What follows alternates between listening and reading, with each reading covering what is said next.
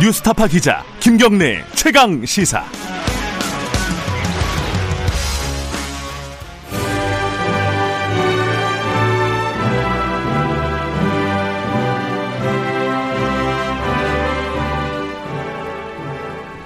전국의 가장 뜨거운 현안을 여야 의원 두 분과 함께 이야기 나눠보는 시간입니다. 최고의 정치 오늘도 두 분 나와 계십니다. 더불어민주당의 홍익표 의원님 안녕하세요. 네 반갑습니다. 예, 국민의힘의 윤형석 의원님 안녕하세요. 네 반갑습니다.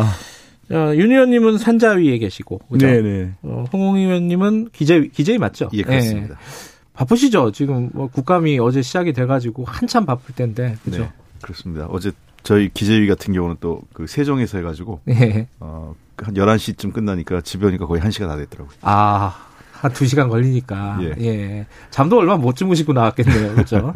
윤 의원님도 뭐 마찬가지실 네, 거고. 국감 첫날이었는데 예. 어, 산자위도 아주 치열했습니다. 그래서 어, 첫날이다 보니까 밤 12시까지 어제 그 공방을 벌이고 또 오늘은 이제 중소기업청하고 이렇게 특허청을 하기 때문에 오늘도 아마 상당히 좀 어, 밤늦게까지 하게 되지 않을까 생각합니다. 이 요번 국감에서, 물론 이제, 아, 국감이 이렇게 진행이 되면은, 언론에 나오는 게 다가 아니잖아요. 언론에는 아주 일부, 그리고 사람들이 좀 관심 있어 할 만한 거, 아주 정치적인 첨예한 쟁점, 이런 것들만 나와 가지고 잘 모르긴 하는데, 어쨌든 나오기, 나오는 얘기만 들어보면은, 어, 이, 증인 채택이 좀 제대로 안 돼 가지고, 이 국민의힘에서는 불만이 좀 많은 것 같아요. 그죠? 불만이 뭐 상당히 많죠. 네. 왜냐하면 지금 그 여당이 178석이다 보니까 여당에서 지금 동의를 안 하면 아예 그 여당에 좀 불리한 또 정부에 불리한 그런 정인들은 지금 아예 채택이 안 되거든요. 실제 그렇게 지금 진행이 되고 있고 아, 국정감사라는 것이 아, 국회의 어떤 본연의 역할이 정부를 견제하는 것인데 정부에 불리한 그런 정인을 아예 그 채택을 안 해주다 보니까 정부의 잘못된 것을 밝힐 수가 없는 그러한 지금 상황에 지금 처해 있습니다. 상당히 참그 야, 생각합니다. 야당이 문제적이 많이 하는 게 이제 추미애 장관 뭐 아들 그뿐만 관련된. 거, 뭐 그리고 그뿐만 아니고 연평도 피격 사건. 예, 모든 네. 지금 상임위에서 그런 상황이 지금 벌어지고 있는 거죠. 어 그래요. 네. 이 부분에 대해서 야- 여당 입장은 어때요? 그 국감이 원래 행정부 감시하는 자리인데 너무 거대 야당 거대 여당이 너무하는 거 아니냐 이게 이제 야당 얘기 아닙니까, 그죠? 어, 뭐, 늘 이제 그 소수당 입장에서는 뭐 그런 증인 채택에 대해서 어려움이 있는 건 저희도 동의합니다. 저희들도 음. 과거에 그랬으니까. 다만 증인 채택에 있어서 몇 가지 이제 원칙은 있어야 될 것 같아요. 음, 어, 진짜 필요한 증인인지 음, 또 단순히 정치 공세를 위한 건지 예를 들면 뭐 자꾸 추미애 장관 경우하고 음. 최근에 그 저 월북 그 여- 논의 논란이 있는 예. 어, 분의 가족들 얘기를 하는데 핵심은 추미애 장관 케이스는 이미 법원 그 검찰에서 사건을 종료시켰고 음. 또 그런 상황들에 대해서 또 다시 불러서 이미 한 지난 한 4, 5개월 이상을 그 추, 추미애 장관 뭐 네. 논란이 몇 개월 지금 이어졌는데 또 다시 국감장에서 그걸 한다는 게 맞는 건지 예. 아까 그 윤영석 의원님도 얘기하셨지만 국감이 본연이 행, 행, 행정부의 업무와 관련된 거라면 행정부의 업무와 본- 관련된 것보다는 도리어 어, 격가진 그 장관 개인 신상, 음. 그 인사청문회 시즌 2를 하는 것과 같은 증인 채택을 요구하는 것은 적절치 않지 않느냐라는 거고요. 또 하나 아쉬운 거는 뭐 늘 얘기하는 건데 우리 입장은 어그 기업의 주요 인사들 부르는 문제에 대해서도 있었지만 그 문제도 여야 합의가 잘 안 되는 것 같고 그 도리 항상 보면 예, 정부 인사는 우리가 좀 부정적이고 그다음에 어그 지금 현재 기업 경제 기- 기업 활동과 관련돼서 문제가 있는 기업의 오너를 부르는 거에 대해서는 또 야당이 좀 소극적이고 막 이런 형태가 반복되고 있는 것 같습니다. 예. 어, 제가 이걸 빼먹었네요. 김경래 최강 시사는 유튜브 라이브 열려 있습니다. 음. 그리고 추미애 이제 장관 얘기만 잠깐 제가 말씀드리면은 예, 예. 지금 그 동부지검에서 이제 아무래도 이제 법무장관의 지휘를 받다 보니까 이제 동부지검에서 무혐의 처리를 했어요. 했는데 그러한 부분도 상당히 석연찮은 부분이 많고 그 무, 무혐의 처리한 이후에도 지금 추미애 장관이 국회에서 어, 거짓 어, 그런 증언을 하고 거짓 어, 거짓말을 한 그런 상황이 지금 그 밝혀지고 있지 않습니까? 네. 그래서 그러한 부분에 대해서는 국민 앞에서 명명하게 밝혀야 되는데 것을 원천 차단하고 있기 때문에 문제를 제기하는 겁니다. 아 근데 그거는 사실관계가 다른 게 두 가지에서 첫째 사실관계 다른 거는 법무부 장관이 지휘를 했다라는 건 사실이 아니고요. 어 그거는 개별 사건에 대해서 법무장관 지휘하지 않았고 실제로 음. 이 사건에 대해서는 전혀 개입하지 않았습니다. 네. 그다음에 두 번째 어 거짓말을 했다라는 얘기는 아직 사실관계가 확- 확인이 안 됐어요. 어, 한 분이 그 동부지검 관계자하고 어 통화한 내용이 지금 그걸 공개를 한 건데 네. 그 그분은 뭐 다 인정했다 그러지만 지금 저 서모 씨, 그러니까 그 추미애 장관 아들 그 네. 서모 씨의 지금 데뷔 그 변호인이죠. 변호인이 그 당시 그 누군가가 통화를 했지만 그것이 그 이 당직사병 지금 네. 논란이 되고 있는 당직사병이라고 확정된 것도 아니고 네. 어 누구 그 누구라고 특정은 안 되지만 통화를 했던 기억이 있다 이 정도 얘기거든요. 그래서 음. 이 문제를 갖고 지금 변호인 측은 어 아직 확인되지 않은 사실을 마치 동부지검이 인정한 것처럼 네. 어 했다라고 해서 이거는 아직까지는 어 최종적으로 법적으로 확인된 내용은 아니다라고 볼 수 있습니다. 아니 추미애 장관의 추미애 장관과 그 보좌관의 그 카톡 내용이 공개가 됐지 않습니까? 아니, 아니, 그 그게- 내용을 보면은 추미애 장관이 보좌관을 통해서 그 부대에 네. 아, 연락을 하라고 하는 그런 정황이 다 나왔습니다. 그런 것을 지금 추미애 장관이 본회의에서도 그런 적이 없다고 발뺌을 했고 하는 그런 거짓 증언에 대해서 우리가 밝혀야 되는데 그러한 기회를 지금 원천 차단한 것이 지금 문제죠. 알겠습니다. 요, 요 얘기는 여기까지 하고요. 네. 어, 본격적으로 얘기를 좀 들어가 보겠습니다. 뭐부터 얘기할까요? 이, 이 경제 얘기부터 좀 해보죠. 공정경제 3법, 이게 기재위에서 많이 얘기되고 있나요, 지금? 어 기재위보다는 주로 이게 사안이 정무위하고 정무위 해당 쪽이구나. 법안은 정무위 네. 법이고 그다음에 상법만 법 법사위 소관으로 되어 있습니다. 음, 지금 이게 앞으로 아마 국감 끝나고 나서도 정기국회 내내 좀 시끄러울 것 같아요. 공정경제 3법하고 노동관계법도 뭐 지금 김정인 위원장이 얘기를 꺼낸 상황이라서 일단은 어 뭐 구체적인 법안의 쟁점들을 얘기하기는 시간이 많지는 않을 것 같은데 이 연계 여부 있잖아요. 이게 네. 어떻게 될 건지 왜냐하면 이게 연계가 돼버리면은 요번 국- 정기국회 때 처리가 어려운 게 아니냐 이런 전망들이 좀 지배적이지 않습니까? 제가 어떤- 좀 이- 말씀을 드리면은 김정인 위원장하고 조영 네네. 원내대표랑 얘기가 다르잖아요. 그거 네. 어떻게 봐야 됩니까? 우선 이제 이게 공정경제 3법이라고 하는데 자꾸 예. 이 이름부터 좀 이게 이름부터 좀 상당히 좀 어떤 의도가 깔리는 그 이름으로 지금 명명이 돼 있어요. 그래서 이것은 기업을 규제하는 그런 3법이죠. 기업 이제 규제 3법이다. 그렇죠. 예. 그렇기 때문에 이 상당히 이제 그 보통 이제 경제 운영의 3요소를 이제 자본 그리고 노동 어 총요소 생산성 이렇게 이제 우리가 보는데요. 이러한 그 자본에 대한 그런 규제를 하기 위한 그런 어 법안들이죠. 그래서 이제 상법에서 어떤 그 감사위원을 분리 선출한다든지 여러 가지 이제 공정거래법에 관한 내용 또 이제 금융 규제에 관한 그런 부분이 있는데 이러한 부분에서 상당히 이제 그 어, 기업을 규제하는 그런 어, 내용들이 상당히 많기 때문에 어, 저희 어, 국민의 힘에서는 이제 그러한 어, 자본과 노동의 그러한 어떤 균형을 어, 이루기 위해서 이제 노동의 지금 노동법도 상당히 이제 어떻게 보면 후진적인 그런 요소가 상당히 많거든요. 그렇기 예. 때문에 그러한 부분에서 이제 노동법을 개정하자고 하는 것은 이 화두는 아주 오래된 것입니다. 네. 굉장히 오래된 것이고 전 세계적인 global standard로 보더라도 우리 노동법이 상당히 이제 뒤떨어져 있다. 왜냐하면 노동 시장이 상당히 경직화되어 있고 또한 노조의 이제 그런 권한이 이제 비대하다 보니까 노동쟁의라든지 이런 것이 국제적인 기준에 비해서 상당히 많다는 것이 지금 나오고 있지 않습니까? 그렇기 때문에 이러한 부분에서 균형을 맞추기 위해서 하는 것이지 어, 지금 기, 기업 규제 3법, 소위 지금 말씀하신 공정 음. 어, 경제 3법을 어, 반대하기 위해서 이것을 내놓은 것이 결코 아닙니다. 글쎄 예, 홍익표 의원님.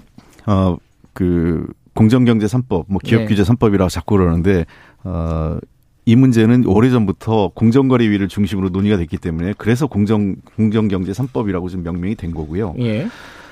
어, 문제가 되는 것은 김종인 위원장의 말씀과 조영 원내대표의 말씀이 좀 다른 것 같아요. 그러니까 네. 그 지금 국민의 힘 입장에서는 내 마음 나도 몰란데 그 예를 들면 주 기- 김종인 비대위원장 같은 경우는 원래부터 이 소신이 그 경제 그 공정경제 3법에 대해서 통과시켜야 되는 소식 원래부터 있었습니다. 예. 사실은 박근혜 대통령 만들 당시 2012년에 거기에 들어갔다가도 네. 이게 법이 좌절되면서 어 박근혜 대통령하고 멀어지게 된 거고요. 예. 대선 과정에선 하겠는데 정권 잡고 안 하겠다고 했고 예. 그리고 어 약간 오해가 있지만 우리 당에 들어왔을 때도 이 법이 제대로 추진 안 돼서 뭐 나갔다 이런 얘기는 하시는데 그 당시에는 우리 당이 2010년 이, 그 20대 국회에선 단독으로 처리할 수 없는 상황이었죠. 네. 어 이번에는 운이 어쨌든 우리가 단독으로도 할 수 있지만 어 야당까지 같이 그 김종인 위원장이 어 힘을 실어줘서 하 그 그 합의에 의해서 이루어진다면 가장 모양새가 좋기 때문에 저희들은 하, 겠다고 하는데 아마 당내 반, 내부의 반발이 있었던 것 같아요. 그 국민의힘 내에서. 음.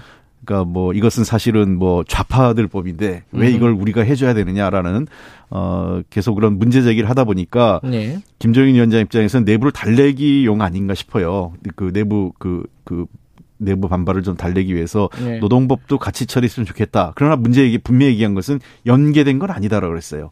이것은 각자 별개로 추진하자는 건데 연기 그 주호영 원내대표는 명확하게 얘기하지 않지만 사실 연계될 수 있는 듯이 얘기했습니다. 그러나 예. 지금 현재까지 예. 저희가 알, 알, 그 아는 입장은 이건 연계돼 있는 건 아니라 연계돼 있다고 공식적으로 누구도 얘기는 하진 않아요.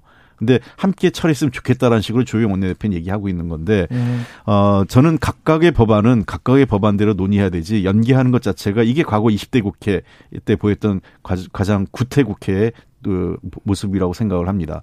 어, 공정거래 3법은 충분히 지난 10여 년 이상 우리 사회에서 논의가 됐던 법이고요. 제가 내용 다 설명할 필요도 없습니다. 예. 그러니까 아까도 알, 알겠지만 그런 내용들에 대해서는 이미 그 전문가들 사이에서 그다음에 여야 간에 충분히 논의가 됐기 때문에 이 법에 대해서는 이제는 어 우리가 좀 더 그 공정한 경제 그리고 상생 협력 그다음에 일부 재벌 기업들의 과도한 권한 남용과 부정 그 부패 행위들을 막, 막기 위해서라도 이 법을 통과시켜 주는 것이 시대 정신이고 우리 당도 협의를 하겠지만 마냥 기다릴 수는 없다. 이 이낙연 대표도 말씀하신 내용이 그겁니다. 그 김종인 위원장도 연계를 안 하겠다라고 이제 입장을 처음에 밝힌 거고 그 제가 재밌는 표현이 그 한겨레 신문에서 쓴 표현이 사설에서 이 공정거래 3법에다가 노동법을 끌어들이는 거는 밥 다 돼가고 있는데 생쌀 부어가지고 섞어버리는 거다. 이게 밥이 안 된다 이래가지고는 뭐 이렇게 얘기를 하던데 어떻게 생각하십니까? 이거 연계를 해야 된다고 보세요? 사실상 이제 기업 규제 3법 어, 보다 어, 노동 어, 노동법 어떤 노동 개혁에 대한 그런 화두는 훨씬 더 오래됐죠. 훨씬 더 오래된 것이고 사실은 훨씬 더 우리 어떤 경제 건강을 어, 건강하게 만들기 위한 그런 법으로서 노동개혁은 굉장히 중요합니다. 지금 왜냐면은 네. 지금 노동시장 구조가 완전히 1차 시장과 2차 시장으로 완전히 이렇게 이원화돼 있어요. 우리나라에. 네. 그래서 노동시장이 이중구조로 지금 완전히 왜곡돼 있는 그런 상황인데 예를 들면 어 소위 이제 1차 노동시장이라고 하는 그 대기업 정규직 그리고 이제 공무원 또 공기업 근로자 이런 경우에는 전체 그 임금 근로자의 약 한 2,100만 명 중에서 한 10% 정도 되는데 네. 이 10%의 노동자들이 결국은 전체 임금의 약 한 45% 이상을 가져가는 상당히 지금 그 불평등이 심화돼 있죠. 그래서 어 소위 이제 한 전체 상위 10% 정도 되는 이 대기업 대기업 정규직과 공기업 근로자 공무원들은 상당히 과보되어 있고 나머지 90%의 비정규직들과 중소기업 영세 영세 기업의 근로자들은 상당히 이제 보호받지 못하는 또 상당히 저임금이 시달리는 그런 지금 구조가 고착화되어 있거든요. 실제 보면은 그 근속 기간도 이 상위 10%에 있는 어 1차 노동 시장에 근무하는 근로자들은 어 2차 시장보다 한 2.3배가 지금 길입니다. 그리고 음. 어 임금도 한 1.7배가 높아요, 평균적으로. 그렇기 때문에 이러한 그 노동 시장의 이중 구조를 혁파하기 위해서는 과보되어 있는 이 1차 노동 시장의 그 노동 규제를 상당히 완화를 해야 됩니다. 그렇기 때문에 음. 저희가 이제 지금 노동법을 어 저희가 갑자기 들, 들고 놓은 것이 아니고 오래 전부터 이 부분은 일관되게 음. 주장을 해온 것이죠. 자, 예. 그렇기 근데, 때문에 이러한 예. 부분을 격파하기 위해서 저희가 주장을 알겠습니다. 하는 것이에요. 예. 자, 근데 예. 지금 제가 마무리하겠습니다. 짧게요. 그 이제 노동 시장을 어 이번에 저희가 이제 계획을 하려고 예. 하는 것은 지금 이제 어 코로나 19 시대에 지금 상당히 새로운 그런 업종 업종도 많이 어, 나오고 있고 또한 새로운 근무 형태가 많이 이제 지금 출현하고 있습니다. 네. 특히 플랫폼 노동자라든지 그런 형태가 많이 이제 나오기 있기 때문에 이러한 변화하는 시대에 맞춰가야 됩니다. 그렇기 때문에 이 기업 규제 3법과 3법보다 훨씬 더 중요한 것이 사실 노동법 이 계획인데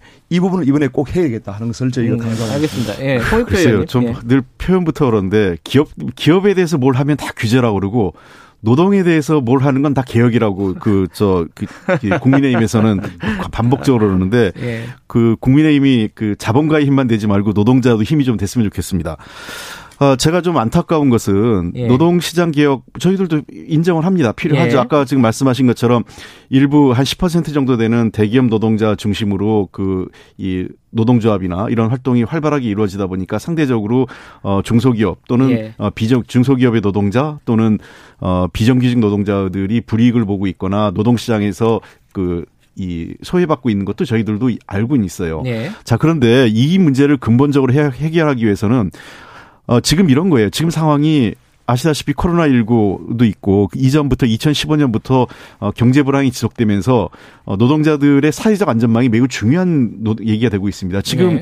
안 그래도 지금 곳곳에서 해고와 그 퇴출로 인해서 노동자들이 어려움을 겪고 있는데 지금 더, 도리어 더 노동시장의 유연성을 높이자 이거는 지금 중병으로 앓고 있는 사람한테 더 죽으란 얘기밖에 안 돼요. 음. 지금의 핵심은 자유한국 어, 저그 국민의힘에서 더 관심을 가져야 되는 것은 진짜 노동자의 힘이 되기 위해서는 네. 어 저는 좋습니다. 그런 노동시장 개혁 필요 그 해야 되는데 그 전제가 사회적 안전망을 어떻게 확충할 거냐. 음. 최소한 실업이 됐을 때 직장에서 내, 내몰렸을 때 우리 사회 같은 경우는요 짧게는 3개월 길게는 6개월 내에 신용불량자 되고 가정이 파산됩니다. 예. 그런 현상은 막아야 된다는 거고요. 또 하나 우리가 그, 그, 따, 따라줘야 될게 ILO 규약 해야 됩니다. 음. 아, 자꾸 저 노동 그 국제 규약 글로벌 규, 그 규범 얘기하는데 유일하게 우리가 그 글로벌 규약 그 규범이라고 할 수 있는 ILO에 대해서 안 해주고 있는 거예요. 비준을 안 하고 있죠. 안 하고 있는 예. 거죠. 그, 그 유엔에서의 공고 사항이고 ILO 공고 사항인데 그 ILO 규약 정도는 해주고 노동시장 개혁을 같이 해야 된다는 거죠. 음. 그리고 세 번째 해야 될 게 뭐냐면 비정규직 문제. 그러니까 사실 이런 겁니다. 우리 사회에서 비, 어느 사회든 비정규직은 있습니다. 네. 그리고 비정규직 없앨 수가 없어요. 다만 비정규직을 하는 사람들이 노, 그 정규직과 차이가 없어야 돼요. 음. 그러니까 동일 노동 동일 임금 원칙에 대해서 해줘야 됩니다. 동일 노동 동일 임금 원칙 해야 되고 직장 내 차별 금지 안 받게 해야 돼요.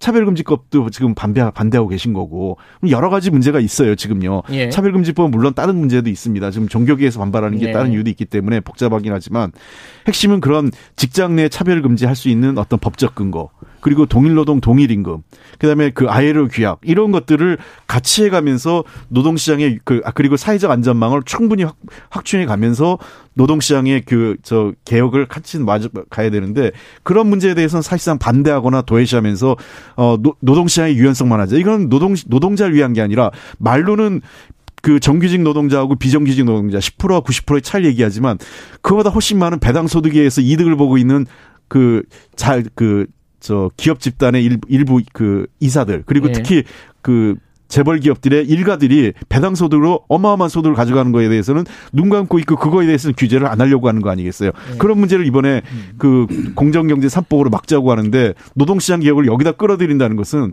엉뚱한 엉뚱한 걸 물타기 해서 실제로 하려는 걸 차라리 이럴 바에는 솔직하게 그 공정경제 삼법 반대한다고 얘기하세요. 음.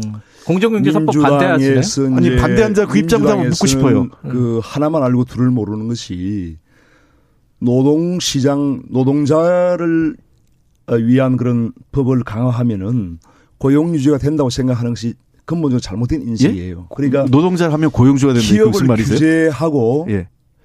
기업을 못 살게 해- 하면은 결국 기업이 기업이 유지가 안 되면 고용 유지가 안 되는 겁니다. 그렇기 때문에 음. 그러한 근본적인 인식의 차이가 있는 것이고요. 아, 그러니까 전 문제가 되는 게 기업자를 이 법을 고용주를 못 살게 하는 아니에요. 법이다라고 아니, 하는 게 전제가 잠시. 잘못된 거죠. 그러니까 기업을 저희가 재벌 기업을 보호하려고 하는 것이 결코 아니에요. 그런 것이 아니고 고용 유지를 하기 위해서는 기업이 온전하게 경영을 할 수 있어야 됩니다. 그리고 지속적으로 성장을 할 수 있게 만들어줘야 돼요.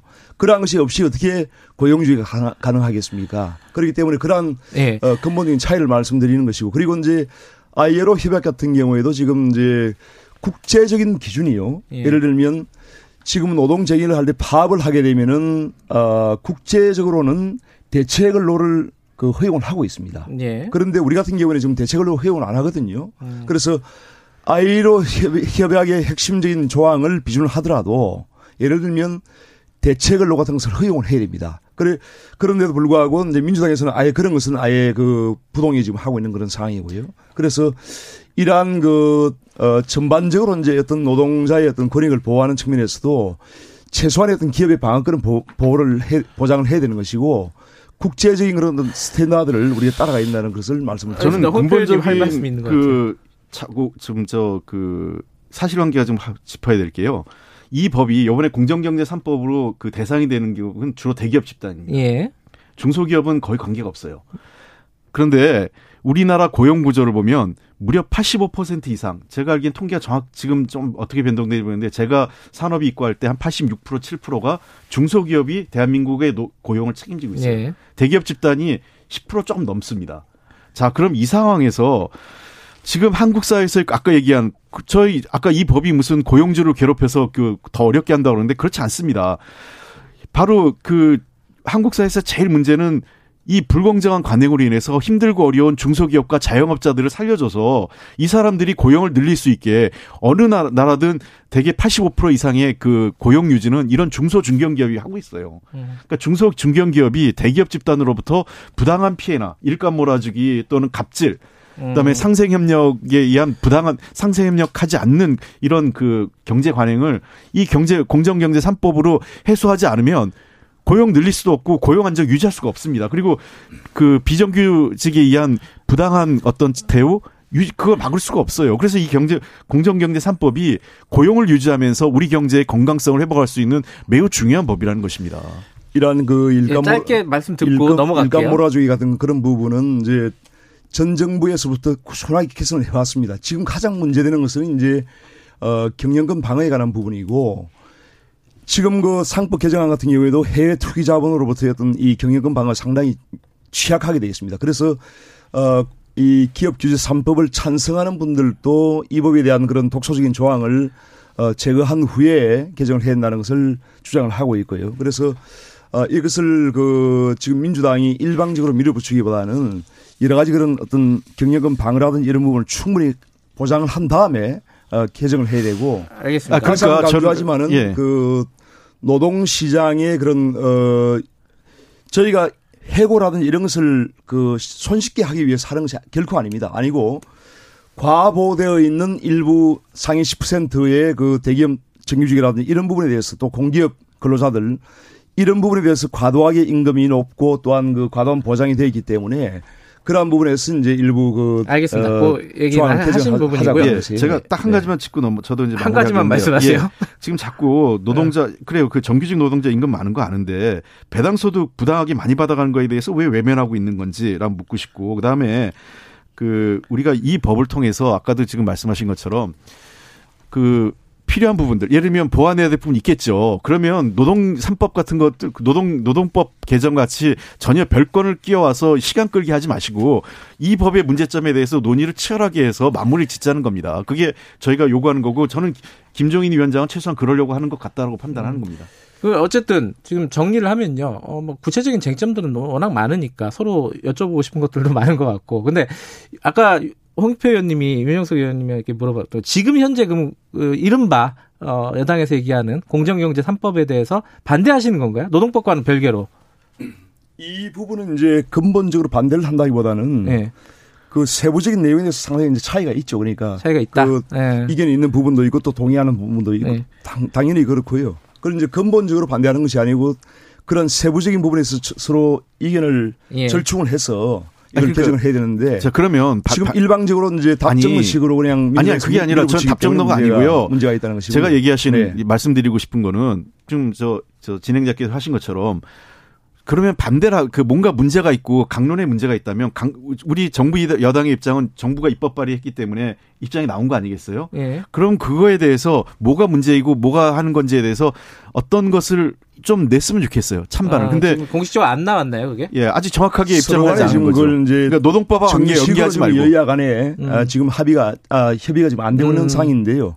이 부분은 앞으로 이제 여야 간 충분한 합의를 통해서 아니 합의 이걸 전에 해야 되는 입장을 것이지. 정리해 주셔야죠. 아, 지금 그 이낙연 대표 같은 경우는 정기국회 중에 이걸, 통과를 시키겠다는 거 아닙니까? 그래서 시간을 정해놓고 이렇게 일방적으로 밀어붙이기 식으로 하는 건 아니라는 거죠. 예. 그 스케줄은 충분히 이번 정기국회 때 서로 간에 타협을 할 수 있는 그런 예, 여지가 있다고. 할. 예정인가요? 네. 그, 그, 그거는? 이게. 어, 저희들은 반대를 하고 이래도? 뭐그 음. 논의하고 기다리겠지만 네. 그뭐 정기국회라고 제가 꼭맘그 시한을 정할 수는 없겠지만 네. 마냥 기다리진 않을 수는 없다 이렇게 생각합니다. 지금 하여튼 요- 기업, 넘어가야 돼요. 기업 규제 3법보다 훨씬 더 중요한 것이 이 노동시장 개혁에 관한 부분입니다. 지금 어 사실은 이 조성길 전 이태리 대사 대리가 한국에 와 있다. 요 논란을 좀 얘기를 하려고 그랬는데 시간이 많지 않아서 한 말씀만 들을게요. 이게 어, 지금 야당에서 주장하고 있는 건 정부에서 좀 일부러 흘린 거 아니냐. 국명 전환, 물타기 이렇게 얘기하는데 지금 부인 인터뷰나 이런 것들 언론에서 보면 또 그것도 아닌 것 같기도 하고 이거 지금 어떻게 보고 계십니까? 그, 그 문제는 어쨌든 이제 그 인도주의적인 관점에서 볼 때 이제 조승일 전 대리대사가 그 이런 것을 공개되는 것을 그 동의를 하지 않고 예. 끓이고 있는 상황에서 이것이 어, 언론에 노출되었다는 건 상당히 문제가 있다고 보고요. 예. 어쨌든 정부에서 이제 그러한 관리에 좀 소홀한 것이 아닌가 하는 생각이 들고 어, 내용을 보니까 이제 이게 좀 그 가족 내부의 어떤 그런 사정 때문에 이런 것이 노출된 것 같아요. 그래서 어 저희도 상당히 좀 조심스럽게 어, 음. 지금 생각을 하고 있고 어 외통위에서도 지금 그 음. 태영 의원도 조심스러운 아예 상황이다. 그 질, 예. 질의 자체를 안 하는 그런 지금 상황이고요. 예, 예. 홍익표 의원님 네. 말씀 네. 듣고 정리하죠. 어, 뭐 이걸 근데 아까도 얘기했지만 최근에 국가 주요 정보에 대한 관리가 좀 문제가 있습니다. 국회에서. 어허. 어, 이 문제는 사실은 국- 뭐